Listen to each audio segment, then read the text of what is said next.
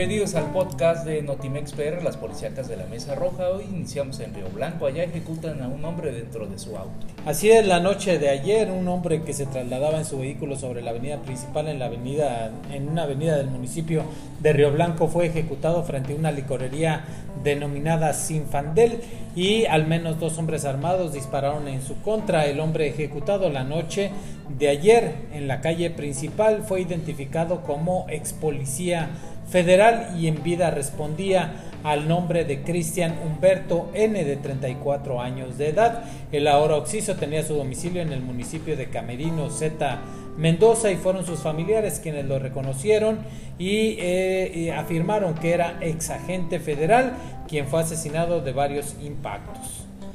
En la siguiente nota dejan descuartizado, embolsado con narcomensaje en Comapa, Veracruz. En el interior de una bolsa negra, los restos humanos de un masculino con un narcomensaje a un costado de la carretera Capricho Soledad, eh, de doblado a la altura de Palo Blanco. Hasta el momento el cuerpo se encuentra en calidad de desconocido, por lo que las autoridades se encuentran efectuando las pesquisas pertinentes.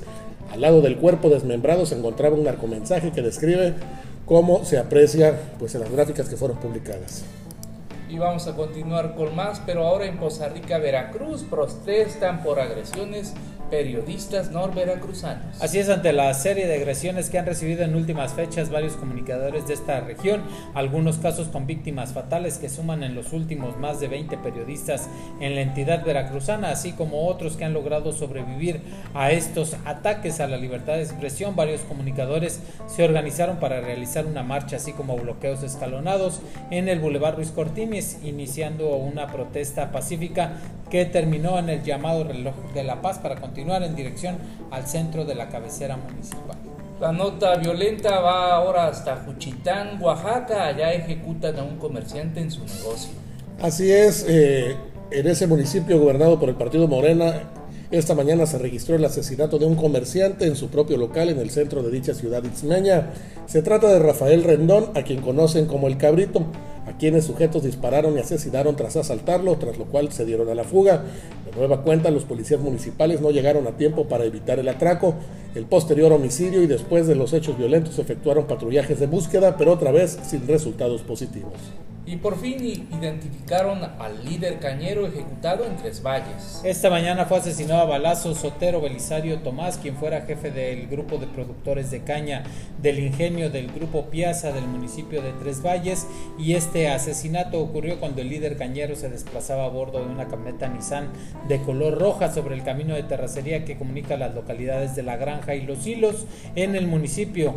Eh, antecitados sujetos desconocidos lo agredieron a balazos y tras el ataque el líder, cañero, quien era originario de Temazcal, Oaxaca, murió al recibir varios impactos de bala, situación que fue confirmada minutos después tras la llegada de las autoridades policiales. Y el párroco de Gutiérrez Zamora atropella a un motociclista. Un aparatoso accidente se suscitó sobre el puente Tecolutla en la carretera federal 2080 Poza Rica Cardel, adelante de la caseta de Capufe en esa ribereña ciudad. El percance ocurrió cuando una motocicleta fue impactada por una camioneta eh, conducida por el párroco de esta ciudad que no pudo evitar el impacto cuando ambas, cuando ambas unidades regresaban a esa ciudad. Eh, resultando lesionado Esteban Armando García Vera, de 34 años de edad, quien es empleado de una financiera, siendo impactado por una camioneta Jeep Liberty eh, del estado de Puebla, conducida por Aldegundo Luna Salazar, quien es sacerdote y encargado de la parroquia de Nuestra Señora del Carmen, allá en Gutiérrez, Zamora, Veracruz, quien señaló que se hará responsable de todos los daños materiales y la atención médica que requiera el motociclista. Hasta aquí, hasta aquí el podcast de Notimex PR, las policíacas de la Mesa Roja.